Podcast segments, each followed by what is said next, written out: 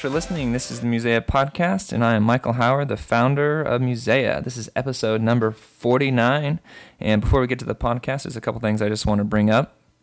Uh, this week, we should be rolling out our global feature for the Musea store. So, uh, this has been a long time coming. I know many of you outside the US have been wanting to use the Musea store for your online proofing, and so now we're going to be able to do that. Um, hopefully, it should just be a matter of days now. Uh, we're just putting some finishing touches on it. I've looked at it, it looks great and uh, we just got to tweak a few things before we release it uh, live to the public. So, uh, hopefully, in a couple days, uh, we'll have that launched, and we will be serving Australia, Canada, UK, and Europe. Uh, we might be throwing New Zealand in there as well. So we're we're kind of working on that here last second, seeing if we can get uh, everybody added down in New Zealand. So that's where we're at. So we're super excited. Um, thank you f- to everybody that has been waiting for this for yeah, a year, 18 months or something. Um, and so we're excited to finally be serving you. And so anybody that's out there in those countries, uh, we would love to have you check us out. Uh, you can sign up at mymusea.com.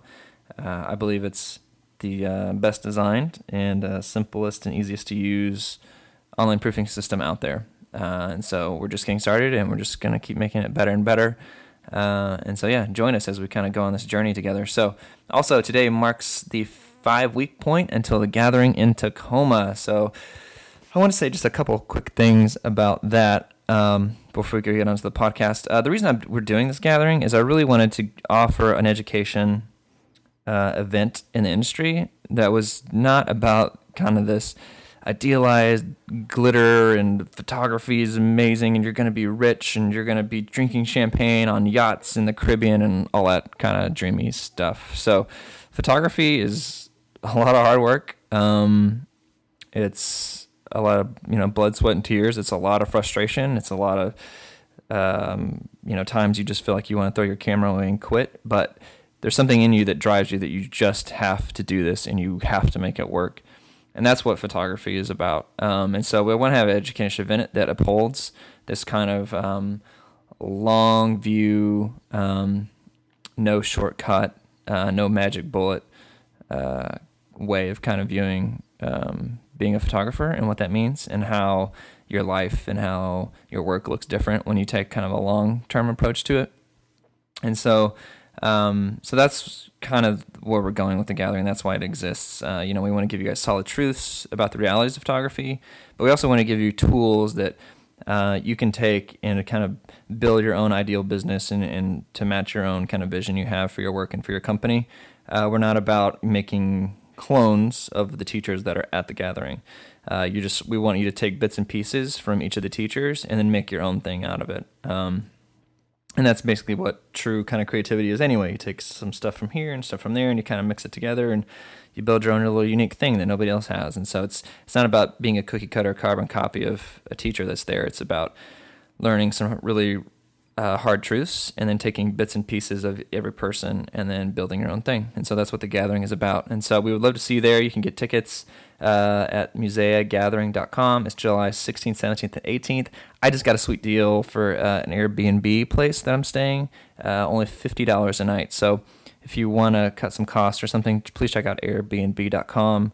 Um, great places to uh, stay. There's plenty in Tacoma and uh, they'll save you some money, so you're not paying these hotel fees of two hundred dollars a night or something like that. So, uh, also we uh, recently just uh, updated our um, balance sheet, and because uh, uh, 11 days ago we have given enough money to water.org that 43 people are going to receive clean water for life. And so there's something I'm really pumped about.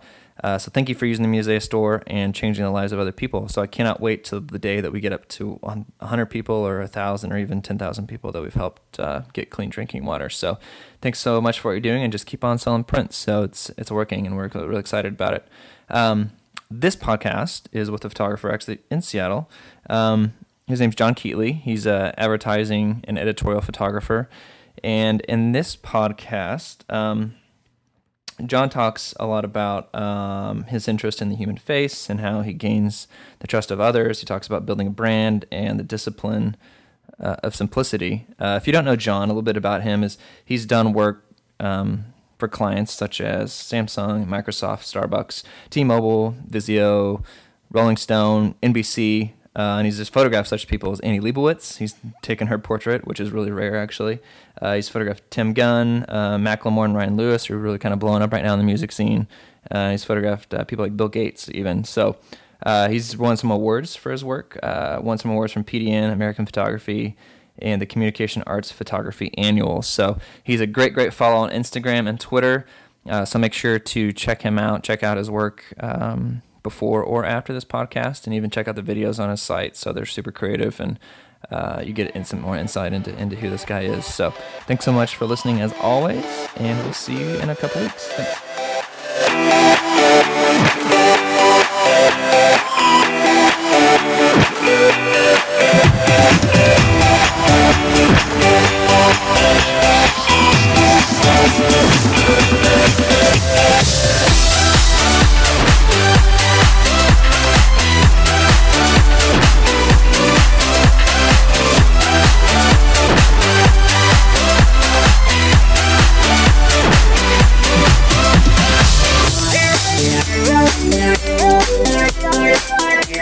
Well,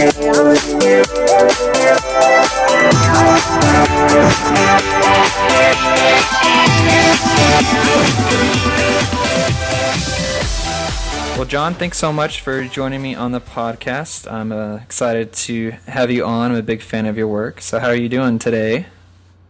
I'm doing well. Thanks for having me on. I appreciate your your interest. Yeah, no problem. Um, the first thing I wanted to talk about is just to get more of your story about kind of about how you got started. So I know there's a little bit of that um, on your website through a video that you talk about, but um, if you can just kind of give us a bit of a rundown of that. Sure. Yeah, I I kind of stumbled into photography. It was um, somewhat accidental almost, but uh, I didn't really pick up a camera. I did I did high school photography, but it was class to me. It wasn't like something that I I think I didn't really think much about it because I had to do it, kind of thing. Um, but then in college, I started taking pictures just really to document like my life and some pictures of friends and things like that, just simply because I didn't have any images of really anything since high school, I suppose. And um, so I, I was taking some pictures, and a lab manager where I was developing my film pulled me aside one day, and she she encouraged, just basically encouraged me and told me that I had a good eye, and asked if I had ever considered photography. And I didn't even really know what that meant. I thought that photography was just something that families do at birthday parties. Really, I mean that was my only real um, kind of idea of what photography was, and so that was the first time that I think something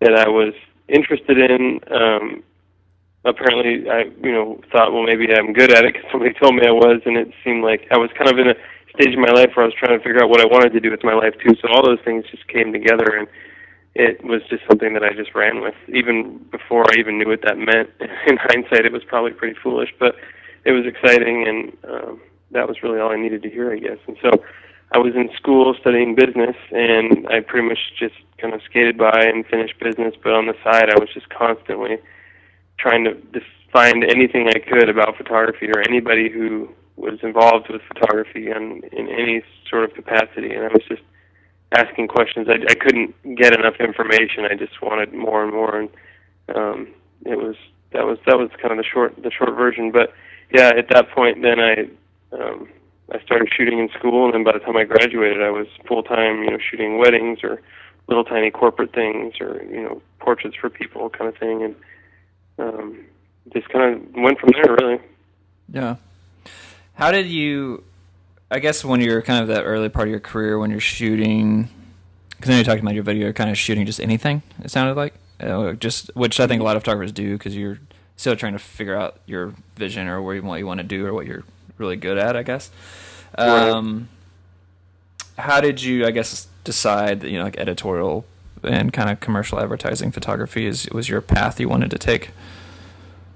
Um, it took a while. I think um, I started off doing weddings because that was um, what what I was able to you know get paid to do, and there was an obvious uh, you know need in the market and a, a good way to start out. And um, but it was probably after I don't know three, four, five years of doing weddings and you know other odds and ends, I just started to become pretty frustrated, and I didn't really know why at first. Um, I knew I wasn't I wasn't happy just taking pictures anymore. It was uh, it's starting to feel like there was something very specific that I wanted to do with photography, and um, kind of gradually over time, I started to realize all of my different interests in life and all of the little things and quirks that make me who I am kind of began to surface, and I realized that photography was a way to kind of uh, create ideas and thoughts and feelings that I had and things that I thought were funny and um, just things that I felt were interesting. I've always been a really visual person, but I never really had a medium that I knew how to express any of those things through. So uh, I, as I began to discover kind of those feelings and also also discovering editorial portrait photography and I started to um, because I think back when I started there weren't really a lot of there weren't a lot of you know there was obviously magazines, but there weren't a lot of like photography magazines. There certainly weren't any websites, you know, for the most part. And if they were, they're mostly kind of geared towards like hobbyists or nature or things like that. Um, I think it's easier now to find more uh, kind of uh, specific little niches like you know editorial portrait photography and all that kind of stuff. But um, as I began to discover that type of thing, I learned that that was what I what I really wanted to be doing, and so I started looking into that kind of stuff more and more. And um, pretty soon realized that that was really what I wanted to do and what I enjoyed when I did it on my own. And so um, that was that was kind of when when that discovery took place. But yeah, it was a few years into the into the process. Yeah. Um, how long you been doing the kind of editorial portrait stuff? Um, well, I, I guess it was probably around 2005 or 2006 when I started to kind of become interested in that. So it's probably I don't even know what year it is anymore. It's been about seven or eight years now, I guess. Yeah. That I've been doing that, and then it was probably around 2007, 2008. I was still doing weddings and things like that, and I decided um, I just wanted to. I, I I had this desire to try to be great at something. I wanted to try to do one thing and do it really, really well.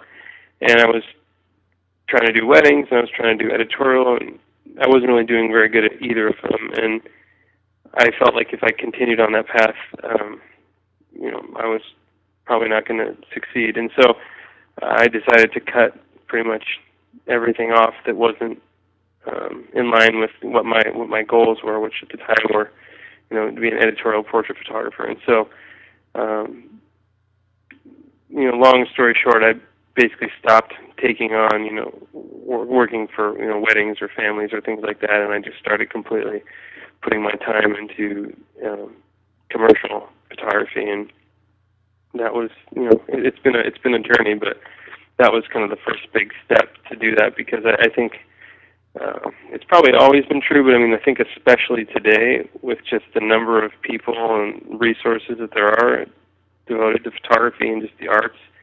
Um, if you're trying to do a bunch of different things, there's a lot of people out there who are doing one thing and trying to do it really well, and uh, you'll just get lost in the in the noise if you if you aren't one of those people that's really trying to to be great at something because there are so many people doing great work out there and um, it's really competitive and you have to be able to establish your brand and create work that's going to stand apart from everyone else's and I just don't think that you can do that if you're distracted or trying to do multiple things at once. Mhm. Yeah.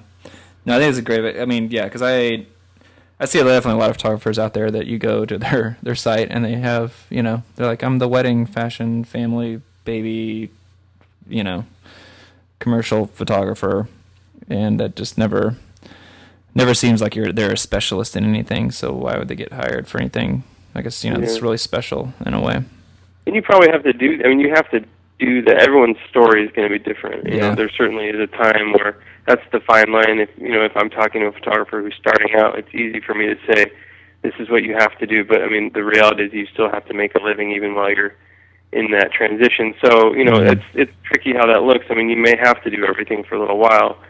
Um, I you know, when I set out, I certainly had a savings set aside from shooting lots of weddings and things like that, and so it's not like I just made that decision and you know the phone started ringing. So you have to be smart about it. And but but I think as well in any business, but especially in this business, I think that appearances and branding and website and all that kind of stuff, you know, client you know perceptions are very important. And so you really do have to think about uh, very carefully what are you what image are you putting out there if you are going to start taking those first steps towards you know meeting with clients or trying to approach clients you really have to think about you know maybe some of that work you have to do on the back end to make money, maybe that needs to be a little more secret, for lack of a better term, or something like that, because um, it's going to be hard to establish a brand, you know, a consistent brand in clients' eyes. Um, if you do have all that confusion, I mean, I, I frequently say, I mean, take any brand, really, like Coke, for example. If Coke started making office furniture, I mean, that would be very confusing. And, you know, it would, even if you love Coke, if it's your favorite drink, like, you'd be lying if you didn't say it wouldn't make you stop and think. Like you'd have to wonder, you know, what is the product that what you know is this a product that I put my trust in anymore, kind of thing. And so, um, photography is just like any other business. You really have to think about what's the impression that clients get when they go to your website or when they think of you. And so it's a it's a delicate balance, but yeah. And but kind of dovetailing that into some about about your work, I guess, and maybe how you got to where you are now. Um, you know, because I think you know specializing or when people come to at least maybe one of your websites, that one website you know has very specific work on it and it's branded a very specific way. Um, you know, some people, somebody I could see somebody saying, "Hey, I want to be an editorial portrait photographer editorial fashion photographer," but even that alone isn't necessarily specific enough. I feel like um, you know, because when I go to your site, obviously you have a lot of humor in your images, and I feel like you build your brand around that, which is obviously very specific. Um, so talk about that, like when you cultivating that uh, sense of like humor um, or kind of cleverness in a lot of your pictures, um, and when that light kind of went off for you, that you had something that you could really, really build around. Um, yeah, I mean, I think really the the first the first picture I took, kind of in this style, there was a um, I photographed a friend of mine. His grandpa's this really interesting guy, and uh, there's a really interesting backstory to him as well, which is why we talked about photographing him. But uh, it was the first time I kind of went out editorial style and photographed someone and had lights and things like that.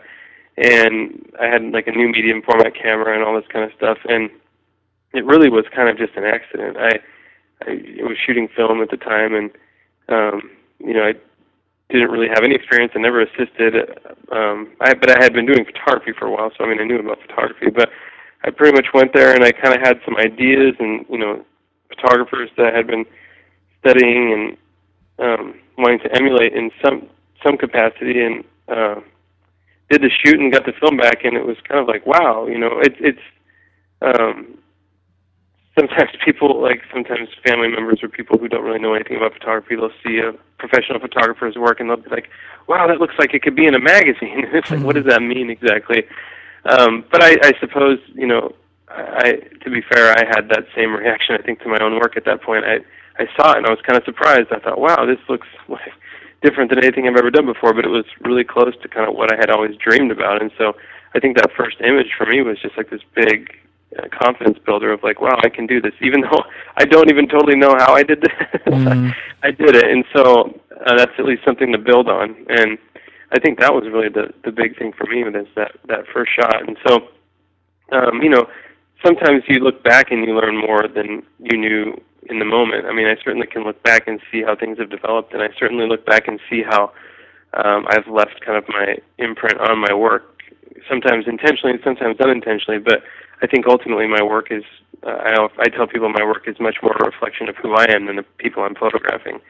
Uh, I typically tend to dress people in a way that I would want to dress, or things that I like. It's not usually like, "What's your favorite shirt?" It's like, "What do I think looks best on you?" And I think all those little ty- types of decisions, like you know, my work sometimes has a lot of can have a lot of blue in it. Blue's my favorite color. It's not even something I've ever really thought about until someone kind of mentioned that one day. And but it's all those little tiny decisions that add up and make one big kind of big decision almost that is all of a sudden you realize like wow this this is hopefully ideally the goal is always for my work to be a reflection of myself um, and I think that's really the only way to differentiate yourself. I mean, I'll, I'll tell anybody anything I do. I mean, oftentimes, you know, tips and tricks sell magazines, and people always want to know like what lens do you shoot with, or you know, who does your retouching, or what kind of program do you use. But really, I mean, all that kind of stuff doesn't do you any good unless you have a vision and a you know idea. And the only thing that people can't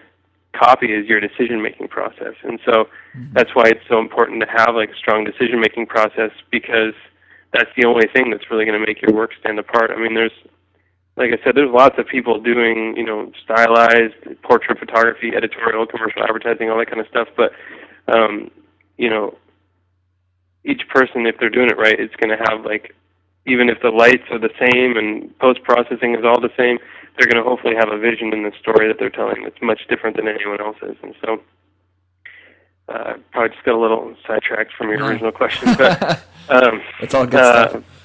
But yeah, that's uh, yeah, that's kind of. Um, so like the humor thing. I mean, is that something that like did you grow up in a family that was cracking a lot of jokes, or is that just something you were attracted to through like movies or different things you consumed growing up, or where does all that come from? Yeah, I mean it's funny. I I don't. A lot of times people they talk about humor, and I, I definitely think I see humor in my work, but I've never I never really think of myself as like a you know a humor. I mean, it's something it's something I do. I'm aware of that, but I I'm like looking at a shelf we have in the studio right now, and there's like a bunch of images, and I don't know. I mean, none of them are necessarily outright outright hilarious, and so I don't know. It's just kind of I guess it's just I, I grew up kind of appreciating Monty Python and dry humor and mm. um, kind of sarcasm and uh, you know again I think it's just kind of again part of me. It's not even really something I think about right now. A lot of my work I feel like is more dramatic and just kind of like calm, but there I go through phases. It's really just you know kind of creating something that I find interesting. I never really set out to be like, okay, I'm going to create a humorous image right now, or we did a shoot last week where um, some of the pictures were really serious, and it was about um, this company where they had to lay off a bunch of people, but it was kind of a, a humor-based company, um, internet company, and uh, so some of the shots were pretty serious, and then some of the shots were really quirky. And but I was never uh, looking back at him. I was never thinking like, let's try to make this hilarious. It was just kind of, I think this would be really interesting or funny, and that's kind of what drives me. But yeah, to answer your question, I mean, I I think I grew up you know appreciating the type of humor that I try to emulate in my in my photography and um, I also feel like I, I always I'd rather be the guy that goes to a party, tells a joke and leaves early than the last person to leave, you know, and I kind of feel like sometimes with photography people try to explain their work too much. They're like, "Hey, this is funny because this guy is standing on top of something and screaming and he's like got drool coming out. It's like, hey, isn't that funny? It's crazy, and I just I don't find that funny. I I feel like uh, I, I find humor in things where you have to think a little bit more, or you have to, you know, work at it a little bit more, and so yeah, I don't know. I yeah. No, those are good. Yeah, I'm I'm just trying to think through. I mean, it's, it's a good question, but um, you know, no, it wasn't like I grew up and it was like, you know, whoopee cushions and like joke at the dinner table every night or anything like that. But yeah, I mean, yeah. I think that's just kind of part of who I am, I suppose. Right. Yeah.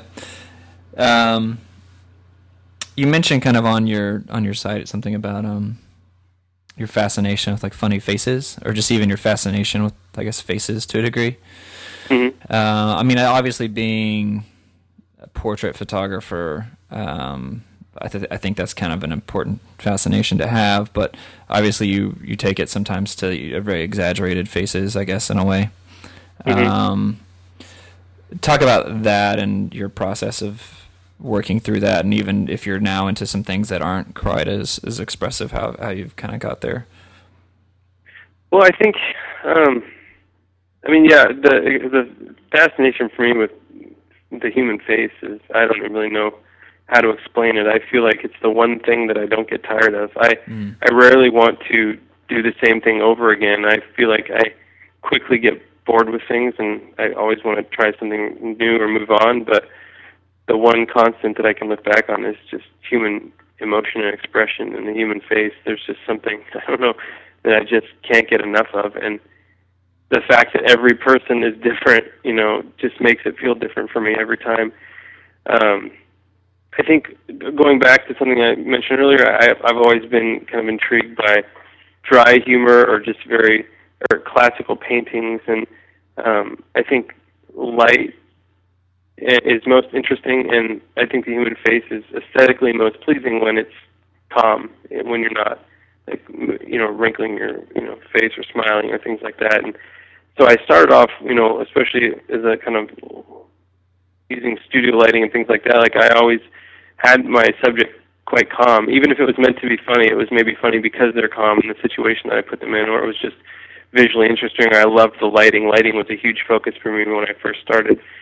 Um, but and also, I think another thing too worth mentioning is um, kind of going back to the explain, you know, telling a joke and leaving. Like I think from the party, I think you know a joke's not really funny if you have to explain it too. Mm-hmm. And um, I think there's something about if someone sees a picture of someone smiling as a viewer, it's easy to just to instantly relate to that image. You can say, "Oh, I know what it's like to smile," and this this picture feels really familiar, and I instantly know exactly what this person's feeling and and then what this image is about. And and I've noticed this as I show my work to people, like they just will pass it up really quickly. And I've noticed the work that is a bit more confusing, for lack of a better term, or not so straightforward, people tend to stop and look at it.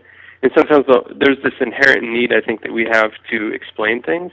And so people want to know who is this, or even who is this shot for, or what's going on here. And sometimes that information adds like beautiful context or you know depth to an image, but sometimes I feel like it's really not necessary either. And um, so I always strive to create something that's not going to allow people to feel like they can instantly relate to everything about it and move on. I want to create an image where people uh, they they need to explore. And sometimes they'll start telling me what they think is going on, and it may not be anywhere near what I was thinking when I created it, but it doesn't really matter to me. Like that's that's the thing I love about photography is just seeing people use their imaginations and um, kind of wonder and um, you know yeah. struggle through or you know walk through an image like that.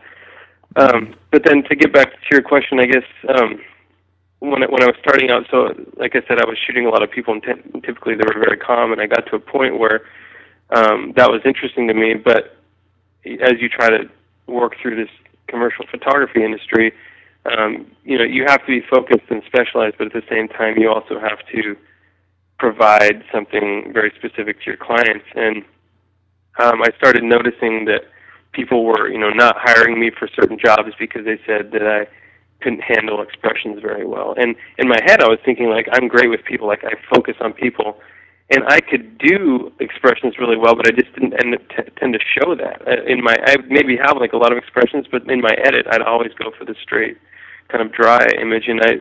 I would get really frustrated with that kind of feedback, but then one day I looked at my website and I realized like every single portrait on the website was just like this dry expression, and so I thought, well, you know, I can get mad about it, or I can do something about it. You know, I mean, uh, getting mad or frustrated is, you know, not going to change anything. And so, it was just kind of that you know i think you have to do that as an artist or even just as a business you have to be really self aware and you have to be able to adapt and change constantly um, because the market is going to change constantly and so um, i started realizing you know if i want to do some of these jobs which i did want to do the you know uh, you know because the other thing too is in, in your personal work you can maybe do something very dry but it might be that you know commercially, people need more expression. You know, you might need to appeal to a wider demographic, and so uh, I certainly need, need to be able to show that I can do that if it's something I want to do. And so I started experimenting with, um, you know, photographing people with intentionally, you know, a broader range of expressions just to show that I can do this. Because in uh, advertising, you know, people basically they're not going to want to take a risk with when you start talking about that kind of money. They want to know this photographer has done this exact job essentially 15 times before, kind of thing. Um, no one's ever going to say, "Hey, you're really great with people." Um, you know, you're really great with people playing football. I bet you'd be great with, you know, shooting dancers. I mean, it seems like well, it's both athletic and you can photograph people and your lighting's beautiful, but that's in this industry. That's a huge jump. Like people are going to fo- people are going to hire a photographer to shoot football athletes for Nike. They're going to hire the photographer who has that exact stuff in his portfolio, and that's like almost all he or she does. Um, and so I found that out with my work. Like even you know I was bidding on portrait advertising shoots, and I wasn't getting it because my faces were serious, and they wanted someone who had a a sillier expression. And so um, but and it was hard for me to do that at first because it didn't feel genuine. Like it felt really frustrating. Like I don't want to be shooting this kind of stuff. But as I you know, kind of worked through it, I think with anything, I started finding a way to do it again in my own way that that still felt genuine and still was interesting to me, but that also could hopefully fit that need in the market that that I was kind of running up against. And so I think over the last year or two, I've started to integrate a bit more expression, and I've actually and I've been enjoying it. I think some of it too was also just comfort. Like it's mm-hmm. it's easy to be comfortable sometimes, and I maybe got a little too comfortable. So I don't know. It's all it's. Uh, I'm probably rambling, but it, I think you know, it is kind of like this. It's a.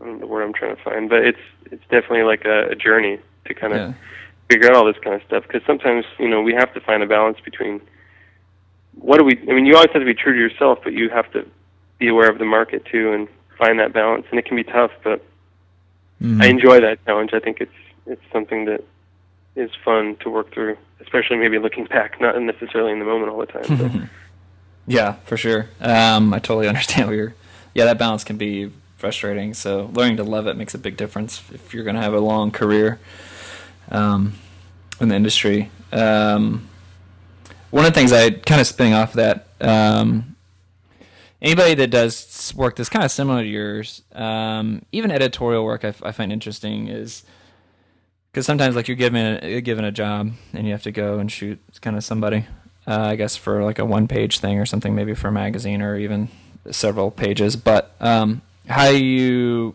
go into a situation and if you need to get a certain type of image out of them, how do you kind of end up in a short amount of time kind of building and gaining gaining their trust so that you can kind of do whatever you are wanting to do or what you're envisioning?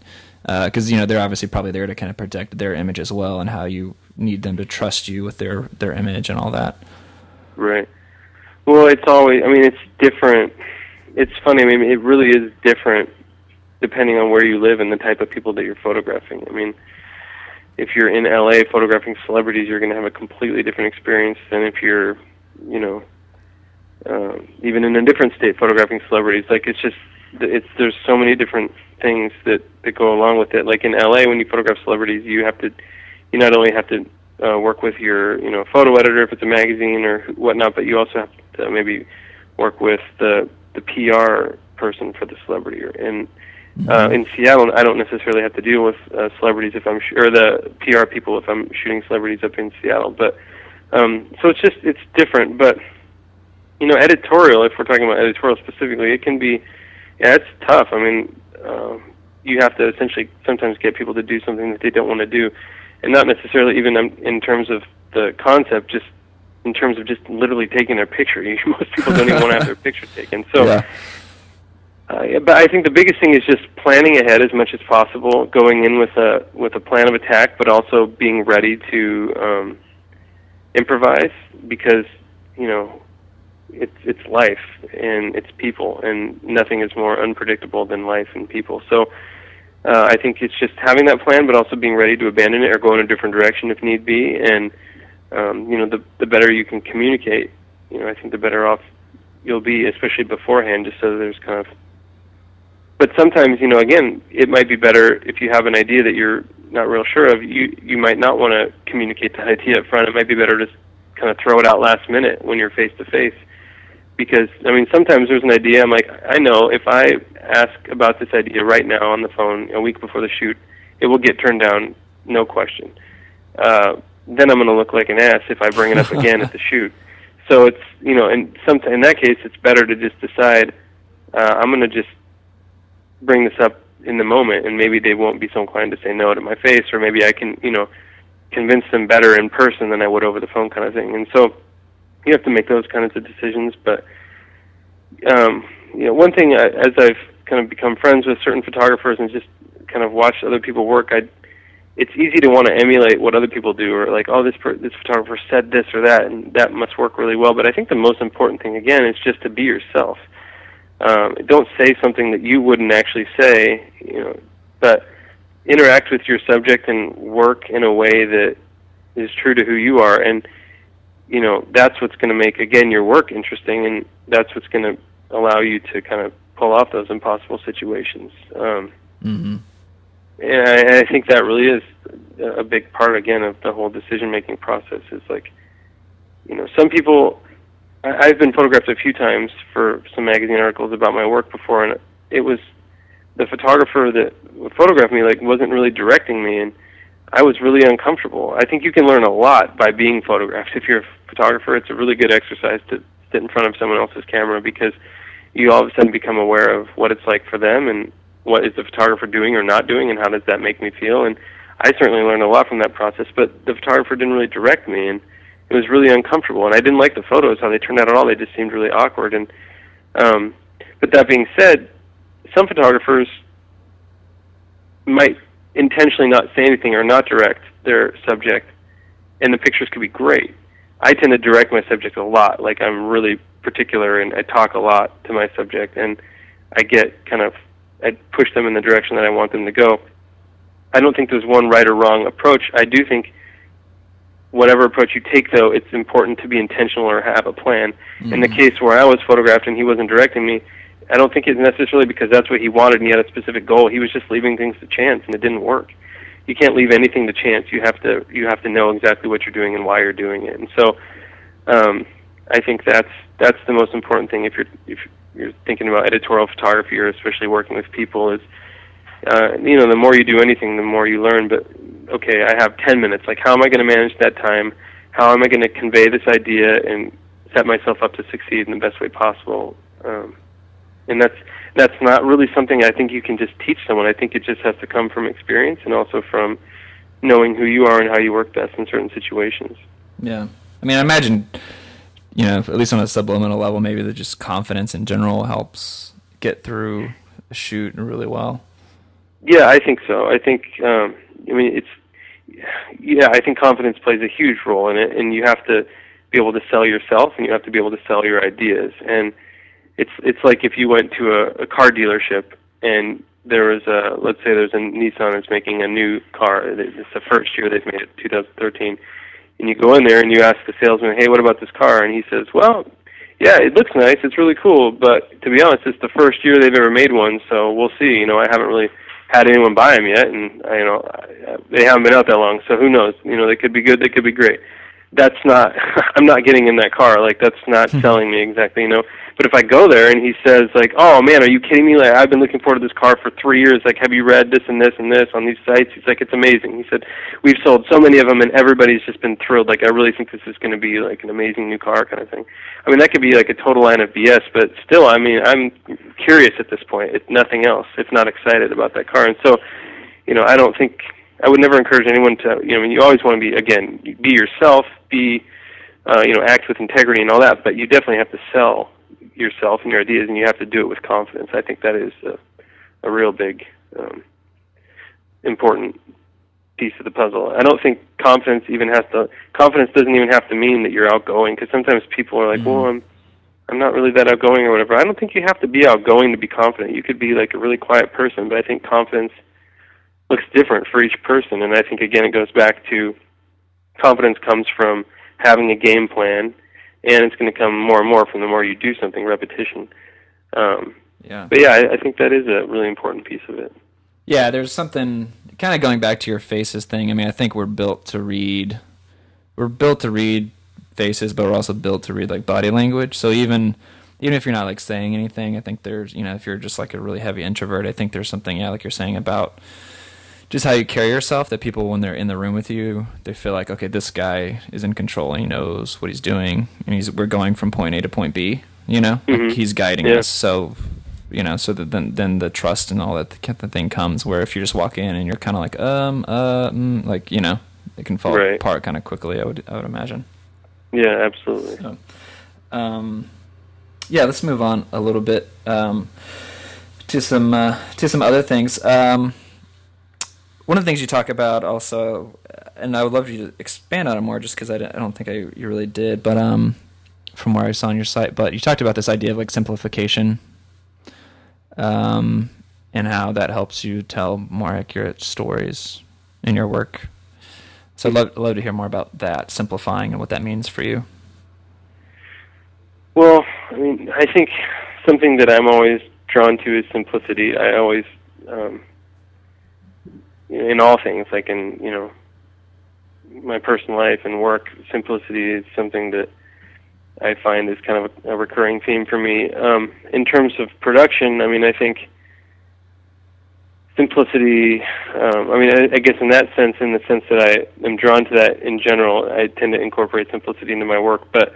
I also think sometimes going back to working with constraints, which if you're a photographer, you're constantly working with constraints.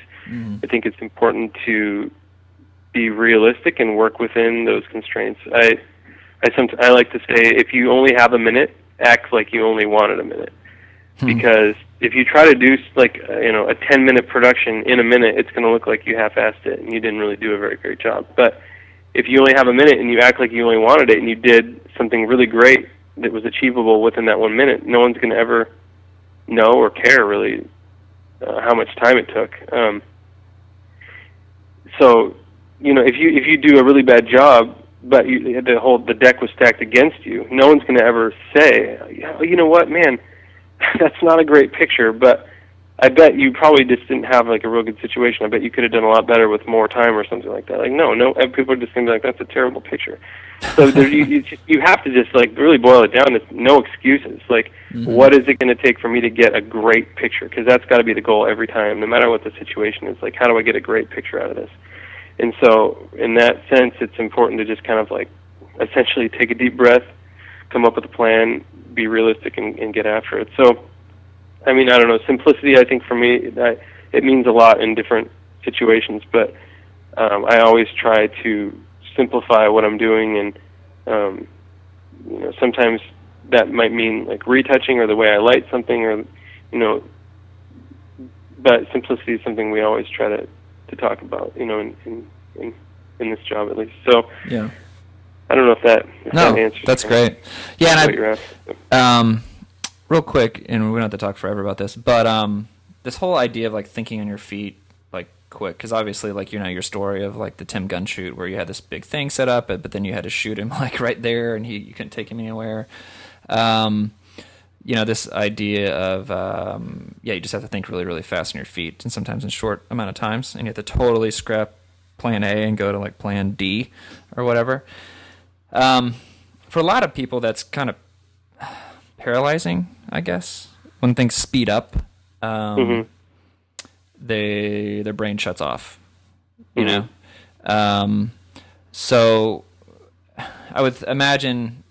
I don't know. I mean, I think maybe in photography in general, for the most part, I would think you would have you have to have some sort of skill where when things get a little hairy or fast, you somehow calm down and reverse it. Does that make sense? And you have to be able to pull from like a wealth of creative ideas that are already existing in your head somewhere to be able to pull something out. Does that make sense? Like, how do you, um, you know, 'cause if you have to think of something on, on the spot, you know, where does where do those ideas come from and stuff? Because you didn't have two days to map it out.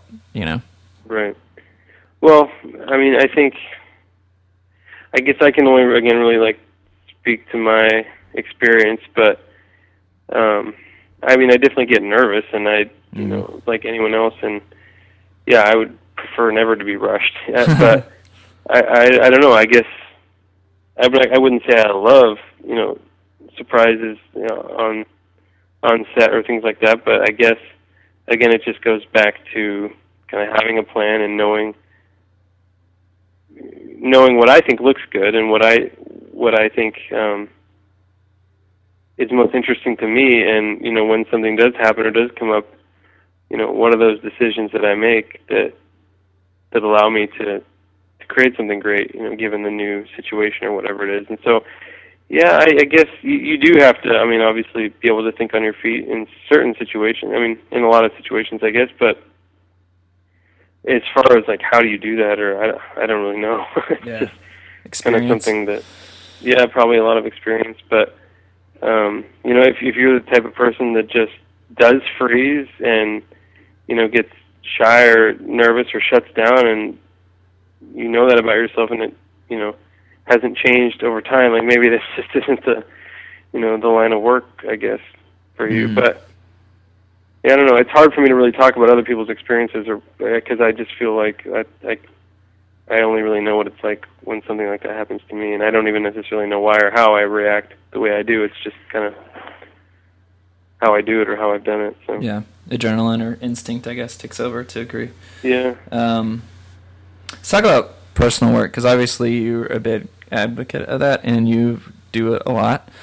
Um, and you know on your side, i know you're kind of doing these like iphone portraits which um, mm-hmm. are really awesome so talk about mm. creating you know personal work and then maybe how you're leveraging that maybe even for paid work down the road later sure well i think i mean personal work is important for several reasons first of all it's important to just be creating for you and not for anyone else. I mean, it's important to be doing this because you love it and because you want to do it.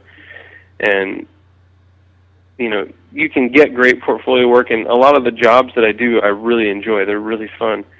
Um, but then you have to just be really careful because if you're only putting your portfolio together with um, client work, uh, you're just going to keep getting that hired for that same exact type of work. Now, if that's all you want to be doing, then you're then you've got it made. But typically, we're going to get jobs sometimes that aren't exactly how we would have shot that situation or whatever. And so, uh, personal work is an opportunity to get hired for the exact type of work that you want to be doing. Kind of like I mentioned earlier, uh, I really wanted to be doing portraits of people.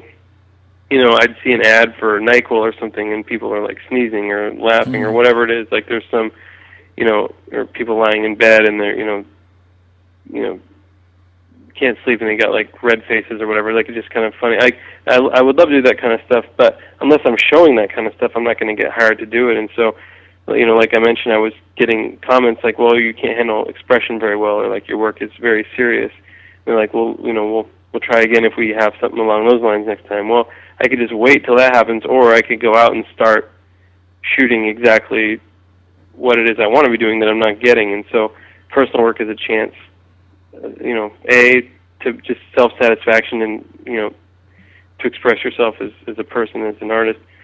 B, it's a chance to create work that's going to help guide your portfolio. Um, and and see. I mean, I think the the big thing is you you get hired to shoot what you show, which I kind of mentioned, but that's a, a simple way of explaining it. And so um, now, when I get a job, sometimes they'll maybe like lay out five images, or like we really are responding to these images, and um, we really want to, you know, we want you to shoot something kind of that feels like this, like this is the idea that we're after. And now, you know, sometimes three, four, maybe even all of the images that they're showing me were all personal shots that I did on my own. They were not paid, you know, they were out of my own pocket, but now that's the work that's driving my new advertising work. And so, like I said, I'm sometimes shooting ads now that feels like I would have done this on my own. I would have paid to do this, you know, like mm. don't tell anyone I said that. But, uh, but yeah, I mean, it's and it's so th- that's really rewarding when you can mm-hmm. um, you can get hired in that way. So you know, I think that's those are kind of the main reasons why I think it's important. But but also just I mean, as a I think if most artists have a sense of curiosity, and I think that you know, or an or a story or something that they want to convey or create, and you're not going to get a chance to do that if you don't do it on your own. So, yeah, you know, that's that's why I think it is so important. And also, I mean, a different way of saying kind of the same thing again, but you know, it's it's important to, to create variety in your portfolio and always grow and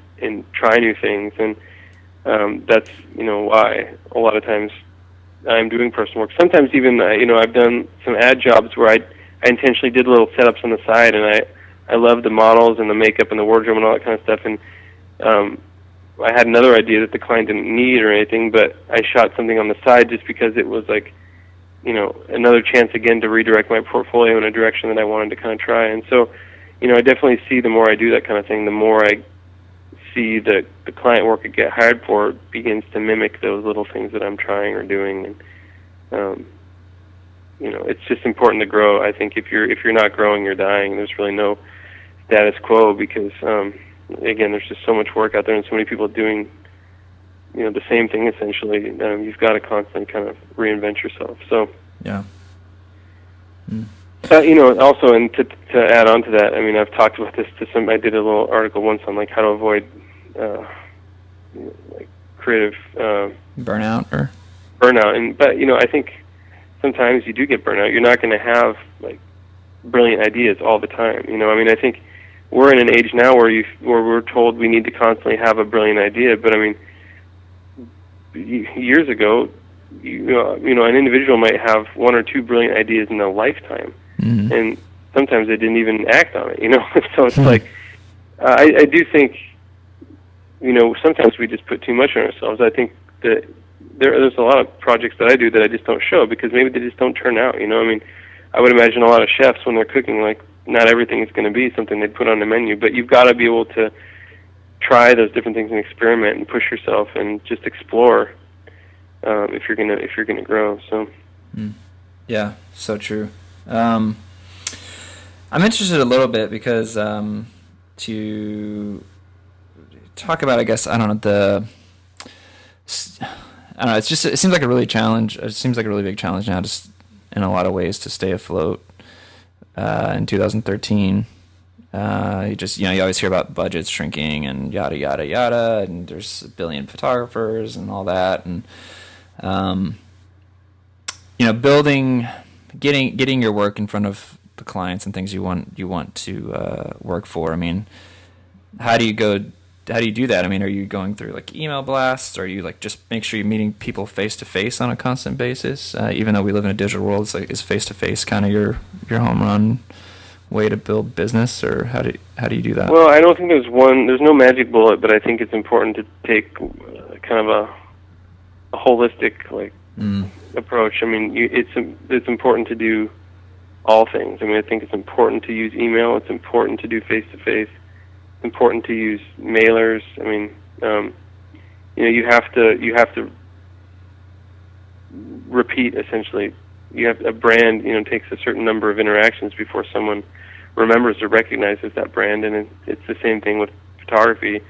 Um, takes a certain number of interactions for someone to re- recognize a photographer, but it also takes a certain number of encounters with a single image to remember that image, even, especially for an art buyer or someone who's encountering maybe hundreds or thousands of images a day and photographers who want to get hired for a job. And so I think uh, it really is important to use all the tools at your disposal um, together and then um, also just remember that it's about relationships. I think mm-hmm. that's the biggest thing. Is I I've learned lately. I'm just now starting to learn this after meeting with people for years.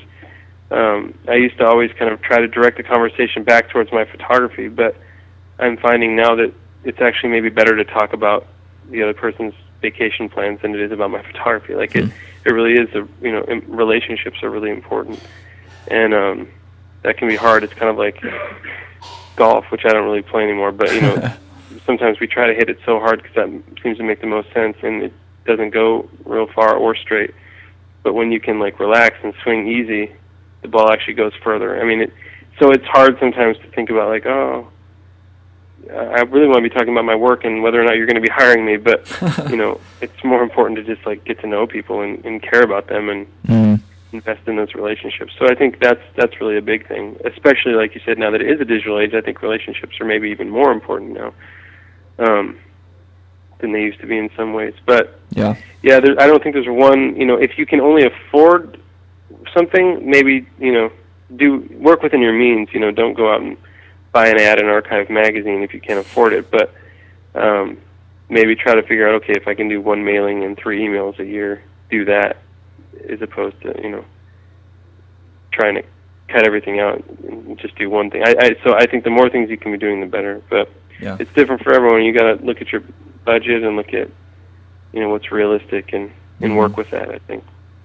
Um, one thing I feel like that's a big mystery, especially photographers that are maybe coming up now or that are not necessarily newer to the industry, but even just maybe they're willing to switch genres or something. But learning how to like price properly, especially now that it changes like every year. Um, I mean, how do you how did you learn to price? Or I mean, is there certain resources, or did you just talk to other photographers and just have mentors and stuff that kind of guided you through the process? Because it seems like there's no solid ground on that.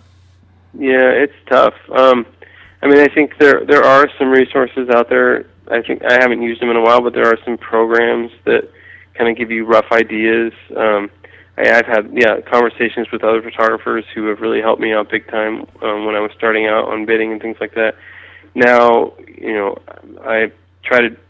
I don't really do much of the bidding anymore. Working with a rep, it, it you know depends on the relationship, but typically, if, if you have a rep, um, that would some, often be something that they or your producer are working on. So, Mm-hmm. but again, I mean that's something where the more you do something, the more you kind of get an idea of where the market's at and what you know the market will bear for certain expenses or you know projects and things like that. And but it's always different. There's no uh, there's no standards, which just makes it very weird. You know yeah. um, it just you have to take into consideration who's your client, what's the project, what's the reach and the scope of the project. You know, if some big international company wants to do a huge international campaign and they're telling you that they don't really have any budget and it, you know they want to kind of do like some little deal with you, well, something's not adding up here. But you know, if there's a nonprofit and they're trying to do some local campaign and they've never done any advertising before, I mean, the reality is they probably don't have a huge budget to work with. So you just kind of have to. I think it's important to ask a lot of questions when you get into uh, bidding and negotiating and things like that. If you have to do it yourself, yeah, it's important to try to get the person on the phone or face to face. Email is fine, but I think it's really, really important to talk to people on the phone Mm-hmm. get a sense of the project, get a sense of what their expectations are. Also, sometimes you know you're providing some education uh, that they, you know, for the client, depending on what they're asking or what it is. Um, but you'll get a better sense on the phone of whether or not, first of all, you're the photographer that they're actually interested in. Because if you in advertising, which is what we're doing most of now, there's usually like a triple bid. So there's usually three photographers we're talking to. They'll give you a real good sense, typically, if you're the one they want if you're just there to be providing an alternative bid, they're probably not going to give you as much information. So I think the more you can ask questions and talk to the client, the better off you'll be when you start preparing your numbers. Yeah. Um, I guess last question here as we kind of get close to wrapping up is um, I'm interested kind of who kind of influences your work or who you look to or who has influenced you in the past as uh, your you know your style, your vision, that kind of thing. Um, yeah, I guess. Let's see. I mean, I try right now. I mean, there's certainly lots of people that have influenced me, and especially there's photographers that have influenced me. I try at this point in my career to to not look at other photography as much as possible. I find that it gets into my head, or um, you know, kind of. I often, if I'm being honest, like you, it's easy to get jealous and it's easy to get frustrated, and you, you know, I just I find that I'm my work is the best and most true to who I am when I'm not kind of clouding my mind with those other things. And um, but also lately, I mean, in more recent times, my work has been more influenced just by life in general as opposed to other photography, um, which I can talk about. But I think uh, to answer the question, when I first started out, as I was discovering what is it I want to do, what kind of photography is out there, and you know what what do I want my brand and my work to look like, I think Chris Buck was and continues to be a, a big influence um, in my life. Uh, I've always admired uh, Peter Yang's work. Um, especially when I was starting out. Um, Yousuf Karsh, uh, I think, you know, was ahead of his time. Uh, Mm-hmm. Big fan of his work. Um, just looking at my stack of books right now. Those, those, are the, those are the ones that come to mind. Um,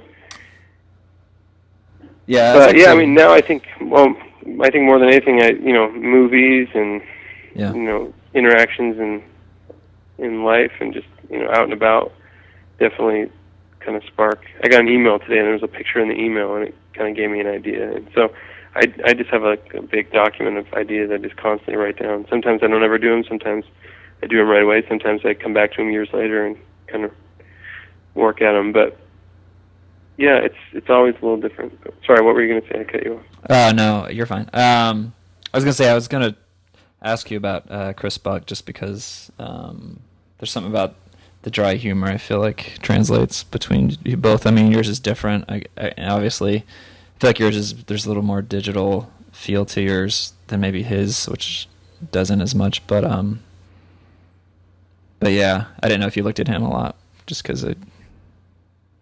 Yeah, I mean Chris. Um, Chris has become a good friend of mine, and he he was one a person who like has just been greatly influential and helpful in my career as I started off. Even things like bidding, one of my biggest jobs I ever did.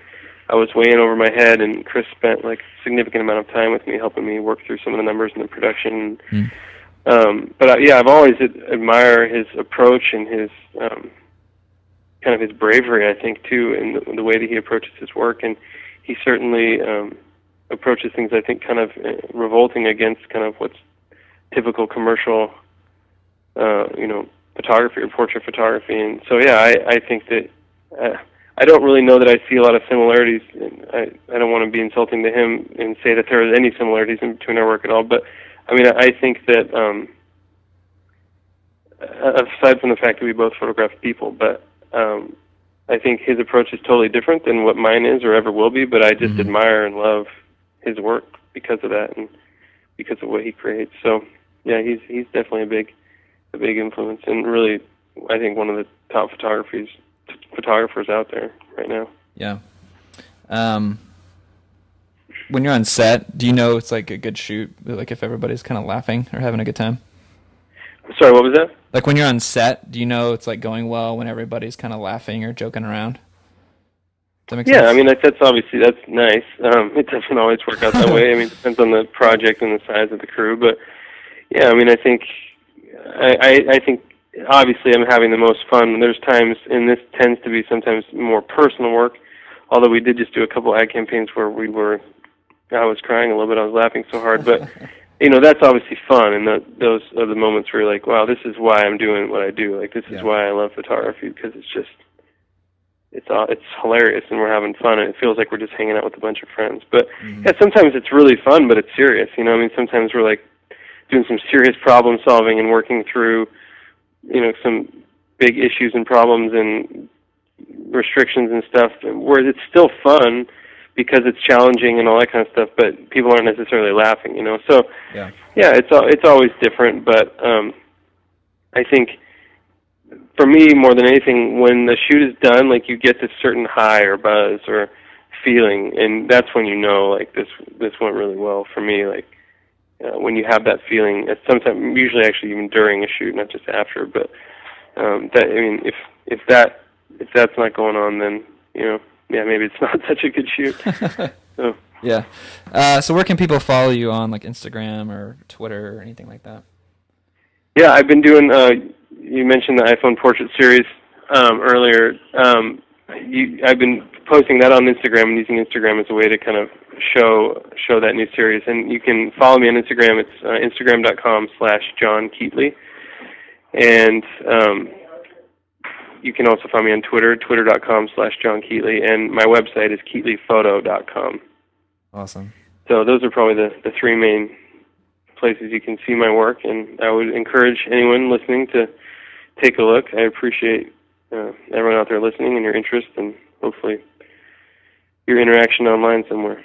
Yeah, definitely for sure. So, well, John, thank you so much for your time. I really appreciate it. Uh, big fan of your work, like I said, and I love what you're love what you're bringing to the table, and um, excited to see kind of what's ahead for you and what you're what kind of new work you got coming out. So I know you're going to do great. Thank great. you so much. Thanks. I really, really appreciate it. So yeah, no problem. All right, have a good night. All right. Take care.